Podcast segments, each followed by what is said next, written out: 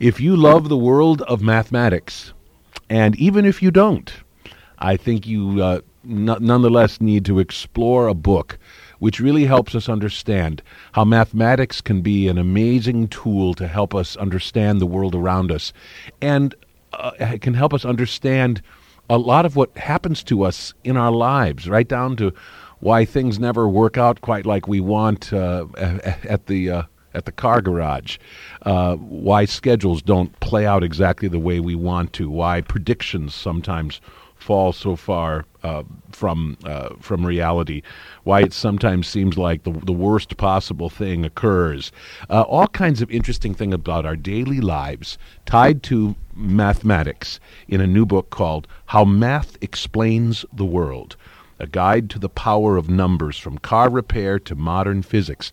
The author is James D. Stein, Professor of Mathematics at California State University in Long Beach. And uh, the book is published by uh, Collins. It's a Smithsonian book. And uh, I am really happy to have this opportunity to speak with the author. Professor James D. Stein, we welcome you to the morning show. Thank you very much, Greg. Thanks for inviting me. I uh, I am really looking forward to this very much, although I have to say I come to this as someone who is not particularly adept at mathematics and very, very rusty. I have to say right off the bat that uh, I found your book unexpectedly accessible. And, uh, and I think you talk uh, in the preface of the introduction about how you really took great pains to try to put together a, a book which anybody could read, uh, even people that are not math majors who have or who have not had math in a long time? Well, I tried to do my best because it's a book about math. You almost have to put some equations in, but I tried to write it in such a way that if you aren't comfortable with the actual uh, details of it, what you could always do is you could always, when you see equations being presented, you can just skip to where the text continues because mathematicians love to put in equations because for us they not only represent great truths as Einstein's E equals mc squared does, but they're also the connecting links between truths. I love the uh, quotation you have of of uh, the famous uh, writer and I think physicist Stephen Hawking for his book A Brief History of Time, uh, and you draw a really interesting parallel or, or sort of take his quotation uh, sort of to its its its uh, furthest uh, application in terms of your own book. Tell our listeners what I'm talking about. Surely. Um, Stephen Hawking, in the preface to A Brief History of Time, said that um, his publishers told him that for every equation that he put in the book, the readership would dwindle by 50%. And so he said, I can't write a book on physics without putting in E equals mc squared. So he put a book in, he put E equals mc squared in, and the book was a uh, New York Times bestseller. And um, I have to feel that people who pick up a math book and with the word math in the title, they've decided to read it, um, are willing to put up with some equations. And if every time I put in an equation, it reduced the readership by 50%, there are 6 billion people roughly in the world, and by the time you get to the 33rd equation, only one person is left to read the book. so you really hope they're wrong in, yeah. their, in their prediction. Not only do I hope they're wrong, my, uh, the, my publishers certainly hope they're wrong too. Right. Uh, also, in that preface is a really delightful little story you tell about your own father and uh, a, a, day when you wanted to uh, toss a football around with him, but he had something important to do first. Yes, my father was a uh, very meticulous businessman, and every month what he would do is he would take all his expenses and all his incomes and put them on a big yellow sheet of paper. I can still remember this. And it sort of looked like uh, an Excel spreadsheet does now. And I remember on a particular fall afternoon, fall being football season, I wanted to toss the football around. And my father said, I got to get this sheet to balance but it shouldn't take long because there is an error of 36 cents. And whenever you see an error that's divisible by 9, it probably happened because you switched some numbers around. And he explained to me that if he had meant to write down 48, but he actually wrote down 84, switching the 8 and 4, then 84 minus 48 was 36, which is divisible by 9. And so since I wasn't going out for a while, I decided to get a pad and try it. And I got 72 and switched them and got 27 and subtracted and the difference was 45 which was divisible by 9 even though I was only 8 years old at the time I knew my uh, I knew my division by 9 in my multiplication table and I tried it for a while and it fascinated me that it was true. But of course being you know being only 7 or 8 years old I couldn't see how I would manage to establish this for all possible collections of numbers unless I actually worked through all of them but it turns out that later on that I discovered that algebra has a shortcut for doing this but anyway this was my first insight into the fact that there was more to arithmetic than simply adding up things and learning the multiplication table. Right. Well, and it was probably, in a sense, one of your first uh, experiences of how mathematics uh, engaged with the real world, uh, apart from the sort of obvious story problems that we might remember from elementary school. I mean, this is this is another, in a sense, more vivid example of how math is really relevant to our daily lives? Um, I certainly think, and I think every mathematician and every math teacher feels the same way, that we're teaching one of the most relevant subjects you could possibly imagine. And the example that I use in the book to illustrate some of the difficulties that we encounter in trying to use mathematics is how difficult it is to schedule car repairs at a garage, which explains why when they told you it would be ready at four o'clock and you call at three forty-five and say, "Can I come over and pick up my car?" You find that the car isn't ready. When you look at a relatively simple job, like you have to pay the monthly bills, so you get a you have a stack of bills, you get the checkbook, you write a check, you put it in an envelope. After you've done a few of these, you see the stack of bills dwindling, and after a while, you can see that you're getting closer and closer to the end. But with the car repair problem, if uh, a garage has a bunch of cars in the shop and they start making out a schedule for it, they get to the end and they may find that they've got four cars, all of which need the hydraulic lift at the same time, so they have to tear up the schedule and start again. And even when they manage to complete a schedule, they might look at the schedule and say, well, I wonder if we changed the spark plugs on the Chevy earlier, whether we could have finished a little sooner um, even when you complete the job, you can't be sure that you've done the best job possible. And that's an indication of why this is such a difficult problem. And it's so difficult a problem that there's a million dollar prize out if you can solve it. In other words, if there is a relatively simple, tidy solution for that, it would be huge. But you suggest uh, at the end of the chapter some problems may well be so complex that there is no perfect way to solve them. Yeah, we've encountered this as a phenomenon in, from the 20th century.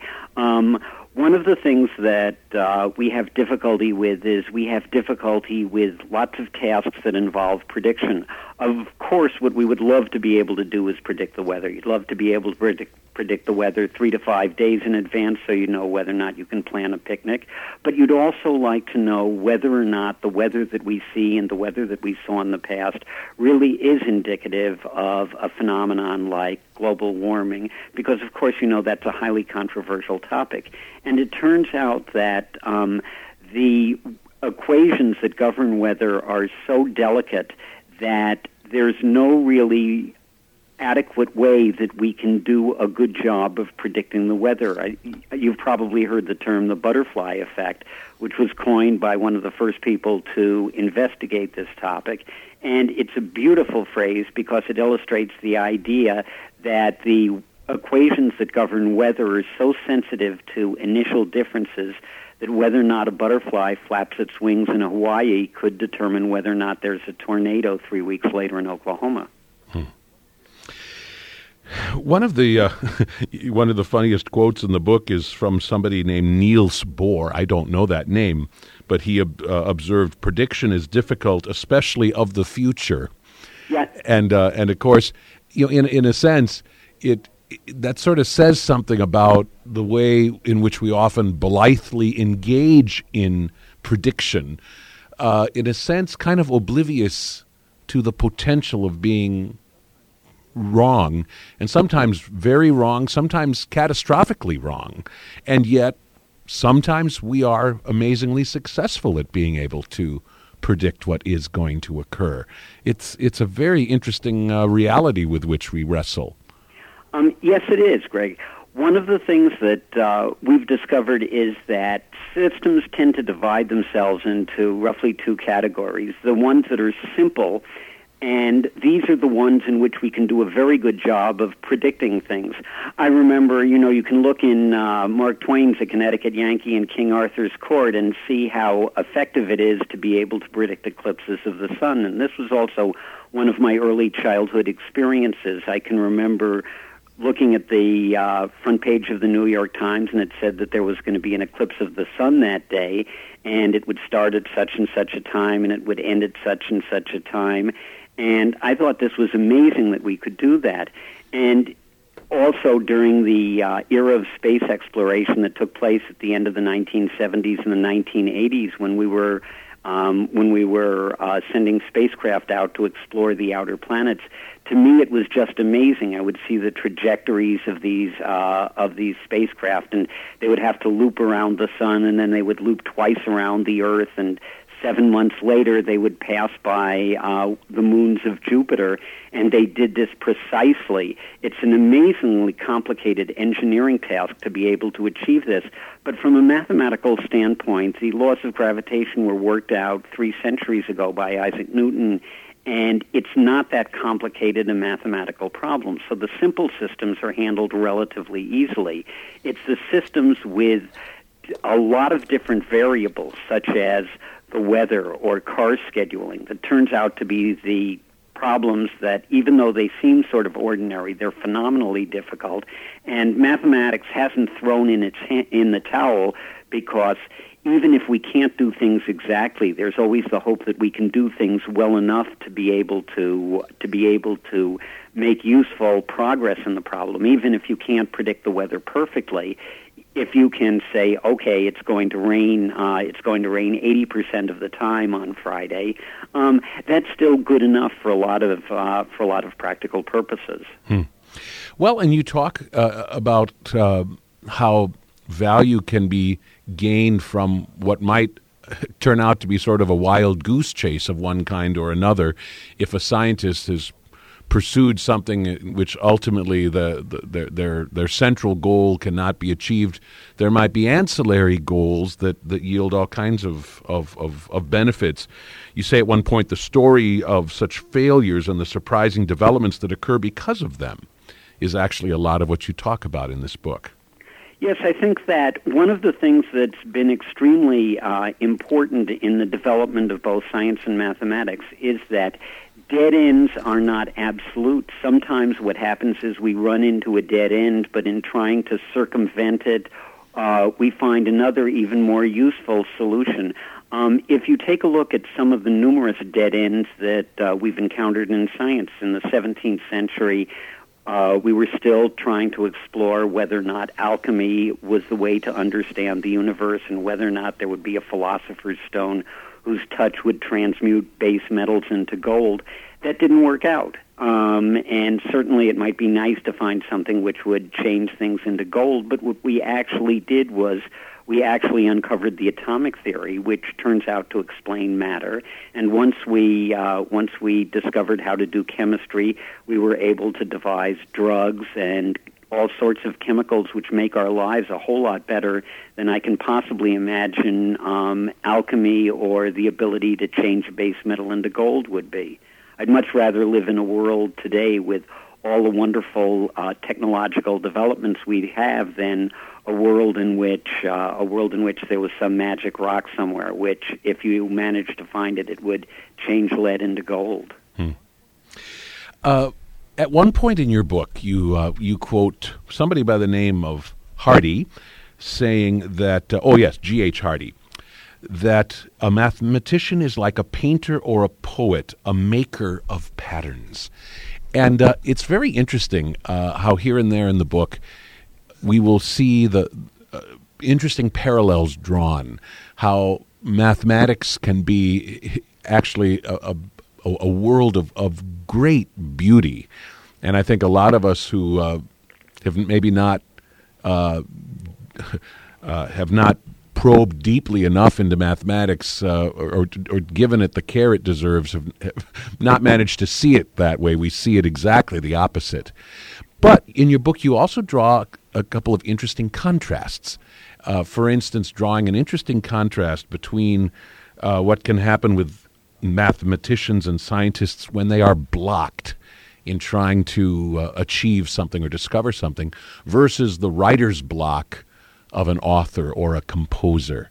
Uh, just talk for a moment about the interesting difference there. I think it's a uh, fascinating observation. Uh, thank you very much. It's it interested me too because um, I know several creative people, and they're they're writers or they're musicians, and sometimes what happens is that a writer runs into writer's block. He either doesn't have ideas or he doesn't feel that the ideas that he have are worth developing. And I think every writer knows that that after you've uh, after you've produced uh, several creative works, sometimes you just sort of hit a dead end. But that's a failure of the creative process as far as you're concerned. It's not a failure of literature or music. You know there's you know you know there's still books to be written and music to be composed. You just can't do it at the moment. But for scientists it's very different because what might happen is you might be investigating a problem and it may turn out that there is no solution.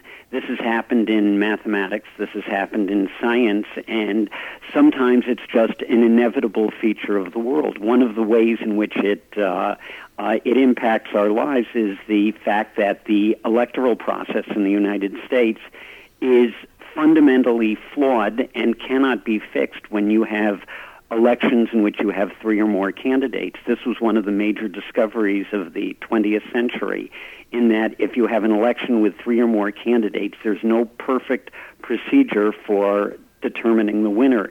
You might decide that, okay, what we're going to do is we're just going to take the guy who gets the most votes, even if he doesn't get a majority of the votes um, and elect him. But many cities or many states, what they do is if they have a number of candidates, they and there isn't a clear winner, what they do is they have a runoff between the top two candidates. And what can happen in that instance is that the people who voted for people who were eliminated from the ballot um, vote for the runner-up, and as a result, the person who was the runner-up in the initial balloting ends up winning the election. This has happened numerous times. And it turns out that no matter how you try to tweak the system of, uh, of determining a winner in such a situation, you can't fix it. And another thing that you can't fix is you can't fix the Electoral College. There's no way of preventing the fact that um, voters in some states are going to carry more clouts in presidential elections than voters in other states. Mm. So, in a sense, it is pointing up the untidiness, and uh, and, and and this would be one of those problems that is maybe on the surface it doesn't seem like it, but in fact is so complicated that at least up until now it has eluded. Uh, tidy solution. You call the discovery of this untidiness one of the big three discoveries of the 20th century, uh, which have really shown scientists and mathematicians and the rest of the world as well that there are real limits to what we can, in fact, understand and accomplish. Um, yes, I think the other two that uh, we discovered is one that most people have heard about the uncertainty principle in physics.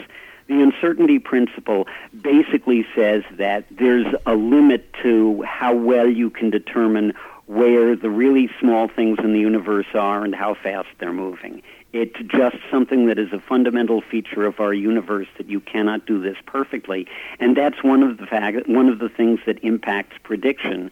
But it's also one of the things that, getting back to something that you talked about earlier, it's a dead end, but it's a dead end that has changed our world remarkably and for the better. Because if it weren't for the discovery of that dead end, we wouldn't have lasers, we wouldn't have computers, we wouldn't have magnetic resonance imagers, we wouldn't have everything that the electronics industry has been able to produce over the uh, over the past half century.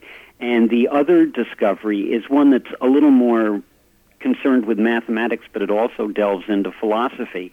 Um, when I took geometry in high school, um, we proved things, and it seemed like everything in geometry uh, could be proved if you just took enough time with it. But it turns out that one of the discoveries of mathematics is that not all mathematical truth can be proved. There are some things which, even though they're true, we may never develop the tools necessary to prove them.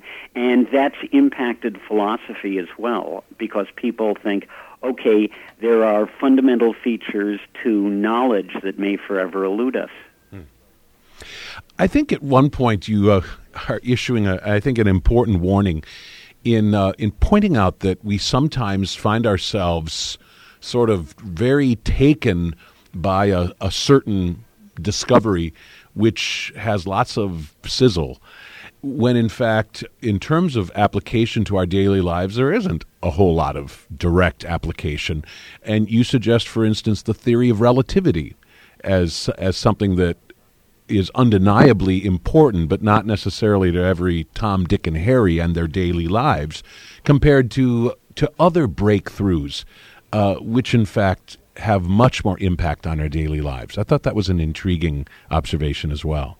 Thank you very much. Um, I thought it's uh, I thought it's important um, because we often overrate things, and I don't think that the uh, theory of relativity can be overrated either as an intellectual achievement because uh, Time magazine uh, had Albert Einstein being the man of the century, and certainly from numerous standpoints, from the fact that it's a brilliant, brilliant theory, and from the fact that Einstein basically put physics on the map so that people thought this is something that interests is interesting. They discover interesting features about the universe, but from a day in day out uh, basis, all that has really come from the theory of relativity is we did develop the atomic bomb, which certainly, you know, certainly has had a profound impact on our life. And it also enabled uh, atomic power, which is widely used in some countries, not so widely used in the United States, as you know. But if you look at a much more, what might be called prosaic development in mathematics and physics, the development of uh, the theory of electromagnetism, there was a very simple experiment um, performed by Michael Faraday in the 1820s or 1830s called the principle of electromagnetic induction. And he discovered a relationship between electricity and magnetism that basically enabled us to build generators, the generators that power our lives, the generator that connects, uh, that supplies the electricity um, to enable us to conduct this conversation. It's far more useful um, and uh, most people have not heard of either Faraday or Maxwell. And these people had a much more profound effect upon our daily lives. Electricity is far more important than relativity. I think uh, towards that end, I mean, you're so right that we don't stop to think, first of all, about the importance of something like electricity, and we don't stop to think about what makes electricity possible, and especially what the, the sort of breakthroughs that allow us to use electricity, to manipulate it, to develop it, to find more sources of it, and so on. We just don't we just don't think about that. Another similar moment in your book, I think, is when you talk. I think it's right off the bat in chapter one. You talk about the importance of measurement. And of course, this takes us back many centuries before we were discovering electricity. But just the idea of measurement being a, a profound human accomplishment. You say measurement is one of man's greatest achievements. While language and tools may be the inventions that initially enabled civilization to exist, without measurement, it could not have progressed very hard. Me- measurement and counting, the obvious predecessors to measurement, were man's initial forays into mathematics and science. I mean, I really love the way you take take us back to, in a sense, the the very beginning of all of this. Um, and I, I wonder if you could explain how, beyond it just being interesting, how that might also be helpful to us or beneficial to us to, to think about this. Well, I always uh, I always emphasize in some of my classes how important precise measurement is. And one of the things that mathematics does is mathematics enables us to quantify what measurement is. I think, for instance, every every person nowadays uh, has a computer in their house, And if you think of the hard drive as spinning around at 7,200 revolutions per minute, and there are gigabytes of data in there, and you're trying to read that giga, those gigabytes of data, you have to know precisely what is passing under uh, the read head at any particular instant in order to make sure that you're getting precisely the information that you need. So, um, if you don't do this with perfect precision, when you uh, click up a when you click up a Word document, what might happen is you might get all sorts of different information. And the only way that we can do this is to be able to measure things and machine them to incredible levels of accuracy. And if you look at the history of civilization, the history of civilization is a history of improving the precision of measurement, improving the ability to be able to calculate with regard to measurement, and improving the engineering that enables us to uh, to produce objects which are machined or fabricated to ever and ever higher levels of precision. Hmm. I have to say in closing that um, I will probably never sit at the counter of a diner in quite the same way after reading an interesting observation which you make early in the book.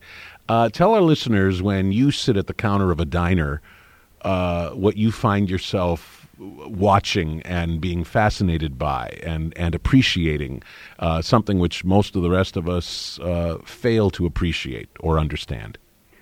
Well, part of the book is about the integration of tasks smoothly. And one of the first times that I really noticed this was when I was in graduate school. And when you're in graduate school, normally you find yourself scrounging up cereal for breakfast every day, but every so often I could afford to go to a diner. And there was a short order cook there, and the way the guy moved was just absolute poetry there's a big rectangular grill, and the guy had the fried eggs, all the eggs in one area, the hash browns in another, the waffles and pancakes in a third place, and the bacon and sausage in another.